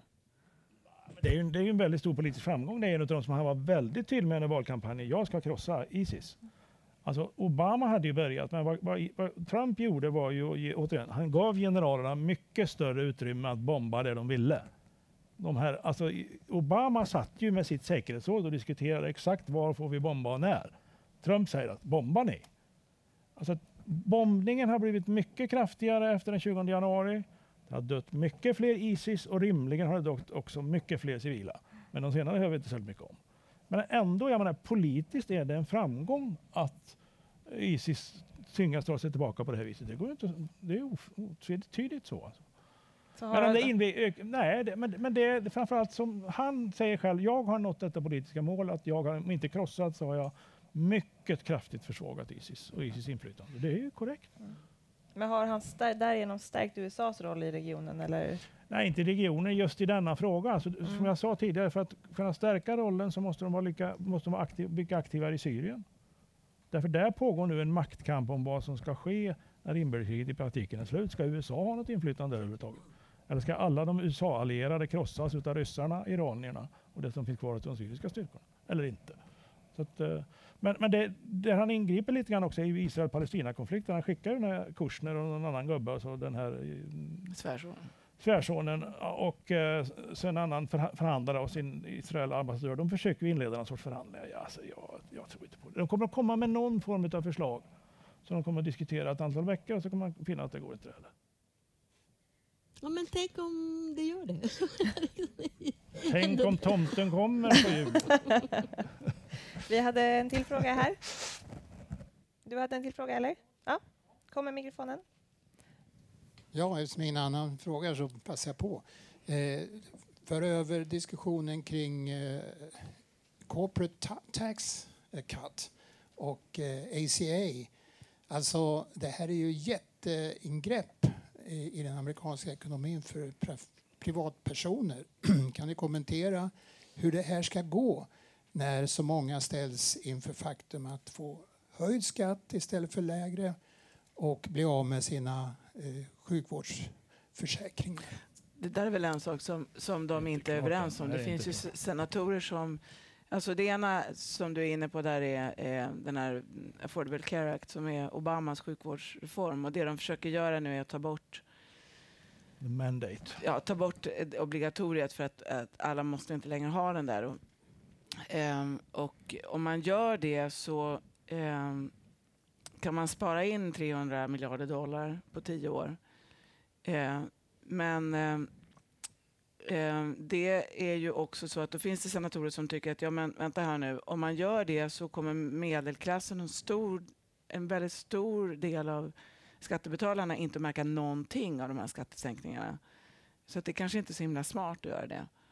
Um, men eh, å andra sidan om man behåller det så är, har man ju det här underskottsproblemet.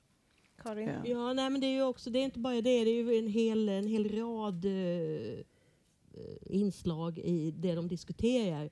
Och, och, och- och det, de, de större sakerna är dels då avdrag för villaamorteringar och också möjligheten att dra av den lokala delstatliga skatten från den federala inkomstdeklarationen.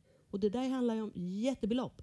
Och det är också, eh, pågår nu då eh, kohandel runt detta och det är många republikanska senatorer då i synnerhet som har dragit öronen åt sig. Så min gissning är att det kommer bli någon typ av bolagsskattesänkning men inte så mycket mer. Och dessutom har allt det här förhandlats fram bara av republikaner som då var jättearga på Obama för att det bara var demokrater som röstade igenom eh, Det är den största skattereformen på mer än 30 år. Det har inte varit en enda utskottsförhör och någon diskussion i sak djupt utav det här, utan det har tagits fram utav Alltså, utan något litet antal experter som sen skickar tusen sidor till de övriga medlemmarna. Och så är de beroende av, liksom, de, har ju två, de kan förlora två röster så att de har ju inte... Nej, så det går åt pipan för Republikanerna i Alabama så är det väldigt, då måste de ju i stort sett vara, då måste de ju vara helt eniga. Ja, men det här det är, är tekniskt komplicerat. Att för att kunna få möjligheten att rösta bara med 50 röster så måste, de, måste det här förslaget se ut på ett visst ekonomiskt sätt, annars så måste de ha 60 röster. Så det är väldigt komplicerat det hela. Så det är, det är inte givet att jag, jag tror som Karin, någonting blir det nog ja, huvudsakligen. Men, men, men, inte lika stort. Ödes, det är en ödesfråga. Ja, ja, ja. Här nere hade vi fråga först. Varsågod.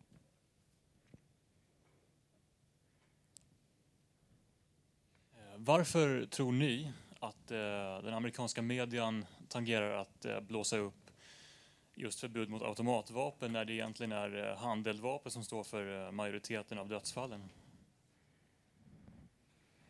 Nej, men det har väl varit att alltså, halvautomatiska vapen har ju varit ändå lite lättare att få någon form av stöd för, för restriktioner kring.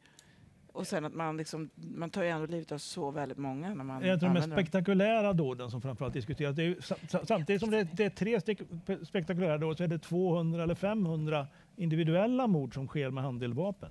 Som kanske blir totalt fler människor. Men, men det är de spektakulära, de som går på TV den här eh, i Flor Florida och Las det som var i Las Vegas. Ja. Det är det som slår de stora automatiska. Det, vi har en fråga här och sen är det här framme. Ja. Varsågod.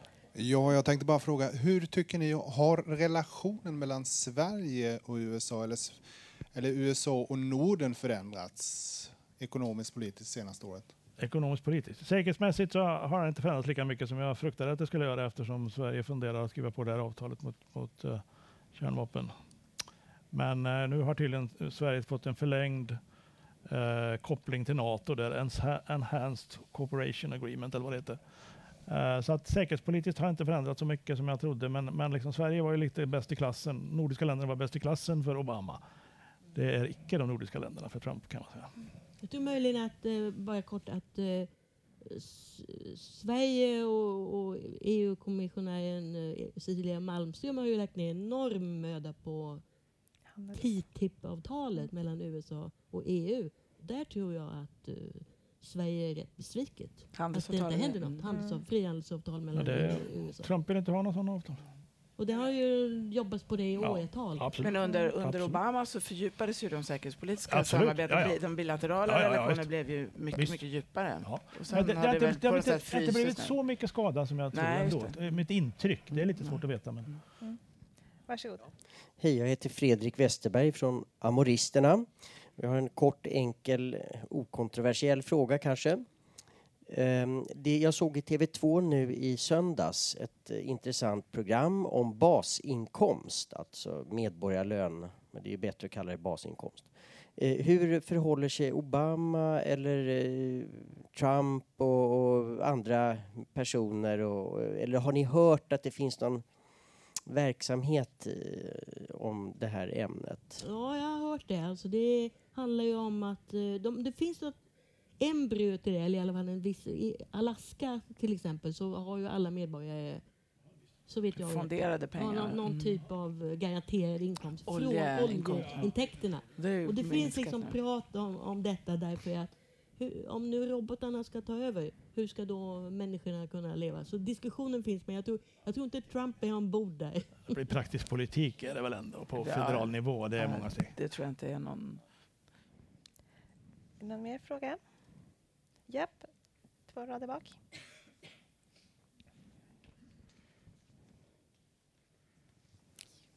Eh, ja, jag hade en fråga eh, som alla får gärna svara på men den är främst riktad till Karin eh, med tanke på att du är bosatt i Washington.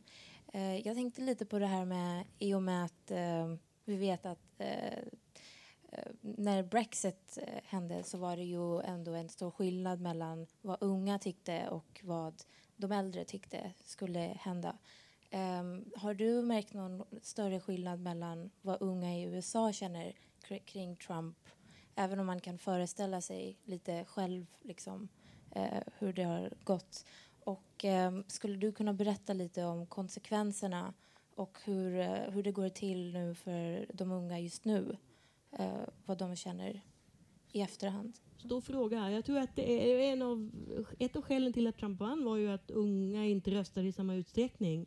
Och, och det var också de unga som var för Bernie Sanders. Och jag tror att i det demokratiska partiet finns det en känsla av att ungdomarna är framtiden för partiet. Att de, de har rest mer kanske, de ser, har sett hur det är i Europa när det gäller då sjukvård och utbildning.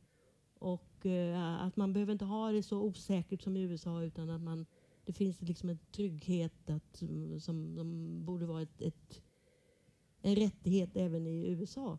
Så det, det, där är, det är en av verkliga ödesfrågorna. Samtidigt då röstar ju då de unga i, i, i, lägre utsträckning än äldre. Så det är en jätteutmaning för alla att se till att ungdomar inte liksom flippar ur totalt och struntar i politiken. Det är så, det, så tycker jag att man, man ser undersökningar över millennials, eh, alltså de upp till 34 att de är ju absolut inte politiskt inaktiva utan de är politiskt aktiva, de är engagerade i en massa olika saker men de är, och de reser mycket, precis som Karin sa. Men de är ju, väldigt många är ju, absolut, är ju inte partipolitiskt engagerade utan de är engagerade på andra sätt. Um, och det där får ju också stora konsekvenser. Det ser man ju inte bara i USA utan på många andra håll här också. Um, och vi styr ju ändå våra länder enligt partipolitiken och väljer våra representanter så. så att sänks liksom det partipolitiska engagemanget, liksom om de politiska partierna inte förmår att fånga upp folk, men, men så ju, kan man ju få konsekvenser av det. Det har väldigt länge varit så att de unga röstar minst i USA. Så ju äldre det blir, ju större röstningsprocenter kan man ju se. Och det är ju trots allt så att av ungdomskohorten 18 till 29 så var det väl en majoritet för Hillary. Mm. Uh, men men det, det, är ganska relativt få som röstar. Men, men, men man kan ju undra hur mycket, hur mycket liksom unga förlorar förtroendet ytterligare för det politiska systemet på grund av Trump. Eller entusiasmeras de för någonting nytt? Det, det, det vet vi väl inte riktigt. Det får vi väl se. Alltså. Det, är väl, det är ju inte helt omöjligt att en del av dem kommer att entusiasmeras för ett alternativ till Trump. Mm. Men hur, i vilka former då i så fall? Och vilka kandidater ja, ja, kan, men, kan de rösta på i så fall? Men både Bill Clinton och Barack Obama var ju liksom, de tilltalade liksom nästa generation och de stod för ett generationsskifte. Men nu har vi en 71-årig president så att uh, man kan ju tänka sig att, att det kan bli ett sug runt en tilltalande yngre ja. kandidat. Ja, får Demokraterna fanns Som en, en backlash så, till Trump. Ja, får och, Demokraterna fanns en sån så kan de kanske få ja, ganska mycket för, för Jag tycker också då att som det här med att de unga då, de är mycket mer liksom etnisk mångfald i yngre eh, befolkningsgrupper. Och det måste ju också då liksom, de yrkespolitikerna måste ju titta på det mer. Och, och, och det, där har ju Trump, vi har inte talat så mycket om det, men för mig har det varit det mest deprimerande faktiskt, det här liksom tillbakagången vad gäller liksom jämställdhet och mellan olika grupper. Och, och att han har liksom låtit rasistiska toner liksom höras igen. Det är liksom Verkligen extremt. 50, där är, 70 år tillbaka i tiden på något sätt. Och på de extrema sidorna, där kan, du, där kan man ju se, hitta unga också. Om man tittar på de som eh, demonstrerade i Charlottesville som var mer eller mindre nynazister. Det var ju många som var unga där. Mm. Det var ju inte um, gamlingar. Det, ja. Precis, och det där leder till ännu en fråga som jag eh, tänkte kan vara intressant. Och Det är den här större problematiken. Man kan ju säga att Trump är symptomen på nu. det problemet. Hör ni mig? Ja. Jaha, okej. Okay. Eh, jo, men jag tänkte att det finns ju en större problematik där i och med att det var ganska många unga som deltog i den här demonstrationen eh, där många nazister dök upp. Eh, och eh, jag tänker att eh, ja, men det vore intressant att höra lite om vad ni tycker. Eh, va varför är det så att så många unga såväl som eh, gamla röstade på Trump? För det finns ju en större orsak och det är ju den här stora segregationen mellan eh, inte bara svarta och vita i USA utan andra eh, etniska grupper. Um, jag tyckte att det var intressant att ingen eh, pratade någonting om den här nostalgiska bilden av det gamla USA som vi vill ha igen i, USA. Men, men, men Trump fick det normala antalet röster som en republikan har fått i de senaste tre valen. Ungefär. Han fick ungefär lika många som Romney fick och eh, McCain innan dess. McCain fick något mindre. Det som var slående var att Hillary fick något mindre, framförallt i några centrala delstater. Det, det, den stora gåtan för mig det är att hur kan det komma sig att 62 miljoner republikaner kan acceptera att Donald Trump är deras representant? Men liksom, det var ju det, att alltså han fick inte något slående antal många röster alls, utan han fick i några viktiga delstater lite mer än vi trodde och Hillary fick lite mindre än vi trodde. Det skilde trots allt 77 000 röster. Om det hade 77 000 röster i Michigan, Pennsylvania, och Wisconsin hade gått på ett annat sätt så hade Hillary Clinton varit president. Så att jag menar skillnaderna är inte så stora. Men bara liksom långsiktigt, jag tror jag försökte säga något om det förut, att, att eh, de här yngre människorna som kanske inte då ser ut som den här idylliska 50-tals Amerika, de bor ju då mer bosatta längs kusterna och i storstadsområdena. Och det, det kommer skapa spänningar som i stort för det amerikanska samhället. Mm med liksom, som, som det här republikanska skatteförslaget. I, I sin ursprungliga form så var det några som påpekade att detta är ett politiskt dokument. Detta är republikanernas sätt att eh, pressa tillbaka det blå Amerika så att säga. Multietniskt, de som jobbar då i, liksom, i moderna industrier som IT och akademiska forskningen och så. Mm. mm. Men jag tror också att det, om man tänker sig att men, som, som Jan säger, att, men hur kan så många rösta, eh, republikaner rösta på Trump? Man, man, jag tror man, man får inte glömma heller att de politiska partierna i USA är ju inte som de politiska partierna i Sverige. Det finns ju ingen partiledare egentligen, det finns inga stadgar på samma sätt som det är i Sverige, utan det är mer som rörelser. Så att man kan inte... Det är svårt att bli utesluten, utan du väljs du för, för ditt parti så är det okej. Okay. Så i teorin så kan man ju ha vilka politiska idéer som helst och påstå sig vara republikan. Trump har ju själv varit demokrat för inte så länge sedan. Så att, och öppen med att han inte skulle kanske vara republikan om han inte fick... Nej, precis. Så dels det, men sen tror jag också att det han har gjort sen genom sitt sätt att vara, den politik han har fört, har han ju öppnat och normaliserat de som är längre, som är mer extrema. Och jag tror att det där eh, ser man ju på flera håll i världen också. Trump är ju inte heller någon isolerad företeelse. Eh, i världen, utan det finns ju på, på många håll. Eh, både i Europa och i Filippinerna. Eller, mm. Det finns ju många personer som är liksom väldigt grova.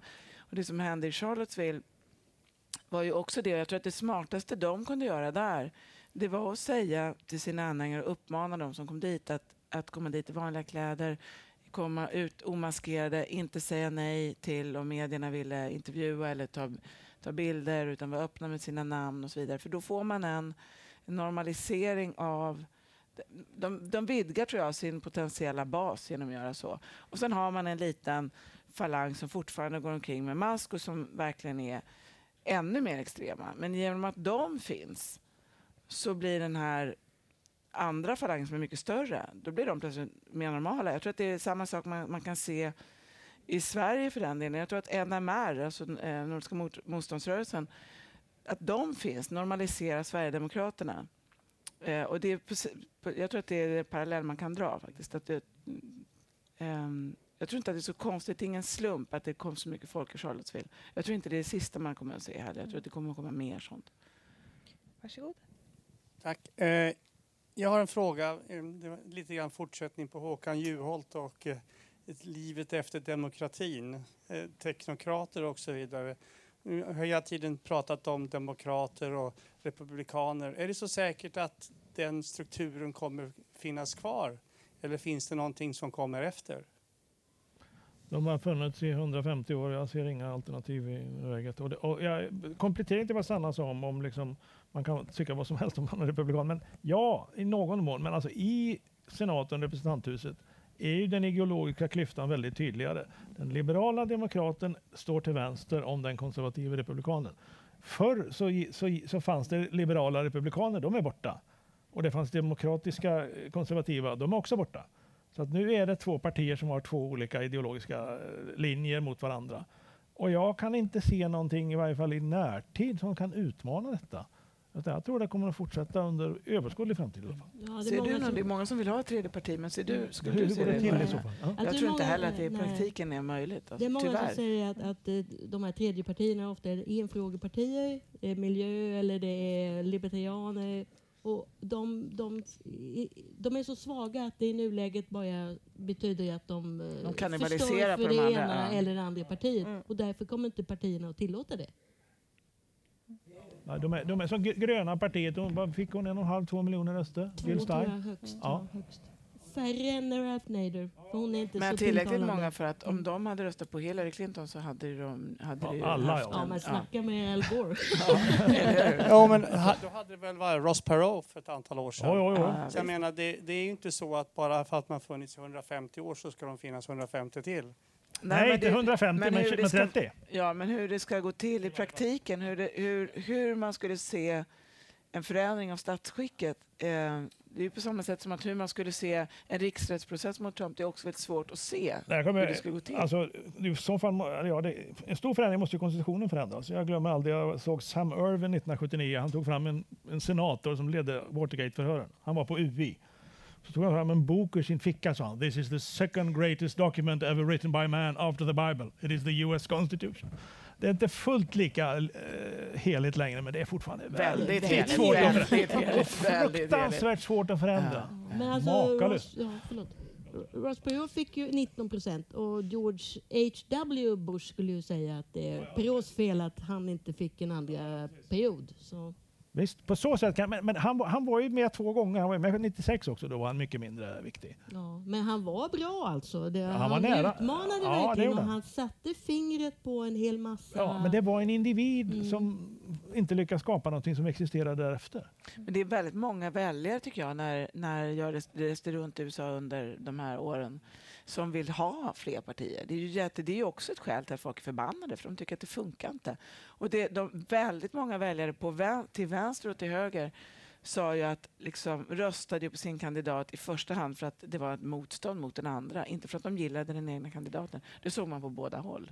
På tal om vad väljare tycker, eh, man kan ju bland annat på Twitter läsa vad, USA, eh, vad presidenten tycker om USAs eh, roll. Då. Men vilken är den amerikanska självbilden? Har den förändrats? Vad säger ni som bor och lever? Nu är ju den amerikanska självbilden ganska solid mesta, så att eh, det ska nog mycket till. Men jag, alltså de amerikaner som hatar Trump. Jag hörde en sån an- anekdot bara nyligen, några svenska vänner som hade varit i, i Sverige och så hade då på någon, var på någon liten restaurang eller café, då hade de, de som satt bredvid förstått att det var svenska här. Då hade de sagt vi röstar inte på Trump. Så det, det, är många amerikaner som... Men är det inte Som lite, skäms jättemycket. Ja, skäms. Är det inte lite två bilder ändå? Trumparnas USA och icke-Trumparnas USA. Det, det, liksom, ja. Men det finns ju en Eller? väldigt stark bild av... Jo, men det är, ju- det är som Karin säger, att det är ju det är jättemånga demokrater som, ja, ja. som tycker att det här är otroligt pinsamt ungefär, ja, och som inte kan förstå vad som har hänt. Eh, men det finns ju någon... Det tycker jag, du som har bott där så länge, men under de åren som jag bodde där så man försökte förstå den här, just dels den här vurmen för konstitutionen och det här the American exceptionalism, att att man ser USA som någonting som är nästan gudomligt bättre än, än allt annat. Det är, Det det är nog väldigt svårt att förstå. Det tror inte jag heller Nej, och det, det var en, en så här, teologiprofessor som förklarade för mig liksom, att det var en del av förklaringen till stödet för Trump bland evangelikalerna. Att han stod för denna USA, liksom som Reagan, liksom, City shining on Ja, the hill. han, vet ju ingenting om konstitutionen. Men det är också väldigt spännande tycker jag, eh, apropå det här att det är så, att det är så komplicerat, att det finns liksom inte ens, alltså människor är ju ändå, jag vet en, jag träffade en Trump-väljare i Pennsylvania som var extremt religiös, som pratade bara om, hon förklarade allting med, med, sin, med sin tro och hon när man frågade henne om klimatförändringar så sa hon men det är bara Gud som kan förändra klimatet. Är du dum i huvudet eller? eh, men sen, och sen när jag frågade henne, och, hon, och, och vi satt och pratade en ganska god stund, och då frågade jag henne vad hon tyckte om, eh, om flyktingar och Trumps flyktingpolitik och att man skulle kasta ut alla. Och då var hon tyst i några sekunder och så sa hon, vet du, sa hon, hur skulle du känna om du behövde fly? Som kristen så tycker jag nog att vi ska ta, ta emot några. Och att det är liksom, det är inte människor är inte enkelspåriga, de är ganska komplexa och jag tror att väldigt många har de har ofta goda skäl för att tycka och tänka som de gör. De, de tycker själva att de utifrån sina erfarenheter så fattar de rationella beslut. Eh, och jag tror att man, man gör sin otjänst om man, om man bara skyller det på det ena eller andra sättet. Eh, ena eller andra, för att det finns väldigt mycket annat i det där. Men det har ju varit ironiskt nu under eh, alla åren med Obama så har det varit ett väldigt hackande på honom att han eh, urholkade USAs ställning i världen. Och nu är det då den republikanska presidenten som är ett skämt. Mm. Eh, avslutningsvis, eh, känner ni att det har blivit ett större intresse för amerikansk politik? Jag tänker i Sverige. Eh, har, det blivit, eh, har man blivit mer intresserad eller har, det, har man blivit avtrubbad? Känner ni ökat efterfrågan? Ja. Det, det, går ju upp och ner. Mm. Ja, men jag sysslar med säkerhetsfrågor, men här, Irakkriget så var ett visst intresse här också. Mm. Så det, det, går upp och ner. Va? Det, men kanske ett bredare intresse för varför kunde det gå som det gick. Liksom. Det tror jag. Och hur kan man förklara Trump-fenomenet? Det tror jag är ett mm. ny, ny, nyvaknat intresse. I, men intresset för Trump var ju helt extremt alltså när man jobbade där. Och jag, eh, jag säger samma sak till alla, jag har aldrig jobbat så mycket i hela mitt liv. Men jag har heller aldrig haft så roligt på jobbet. Mm. Alltså, men man ska inte glömma bort heller att det var mina två sista år dominerades av Trump. Men året innan, de åren innan så var ju, året innan valkampanjen riktigt drog igång, det var, då hände ju Ferguson och kravallerna där. Så det var ju verkligen inte lågt intresse då. Mm. Och året innan dess så var, då stängde ju hela statsapparaten ner för att de inte lyckades rösta igenom en budget. Det har ju, händer ju alltid jättemycket där. Mm. Och sen tycker jag, vi, vi pratade om det här, om, här innan, om det finns någon mättnad, om folk tröttnar på Trump eller om det inte klickas lika mycket på Trump-grejer som tidigare. Eh, det är möjligt att det gör det. Mm. Men jag tror att den frågan kanske ska ställas till publiken. Vad, vad, tror, vad tycker du? Ja, nej, men jag tycker nog att det är alltid stort intresse. Men jag tror att det, och, och det som Jan säger, att det, liksom, det varierar väl lite. Men jag menar det var ett stort intresse ja, i synnerhet för Bill Clinton och Barack Obama skulle jag säga. Och det berodde ju på att de var udda kandidater, nya och så. Men, och, och, samma gäller ju Trump. Men vad, vad som är slående om, om man har följt USA liksom, och också försöker följa med i Sverige är ju att det är nästan så att medierna intervjuar fler amerikanska väljare än svenska väljare. Mm. Det tycker jag är konstigt. Mm. Vi får se om intresset är stort här i publiken efter att seminariet är slut, om det blir några övriga frågor. Eh, tack så jättemycket panelen för att ni var här. Tack, för, tack till publiken som kom hit. Och i januari så kommer det, ha, släpper UI ett nytt nummer av Världspolitikens dagsfrågor som handlar om amerikansk utrikespolitik un, under Trump, skriven av Jan Hallenberg. Så Nej. håll utkik efter den. Varmt välkomna tillbaka. Tack.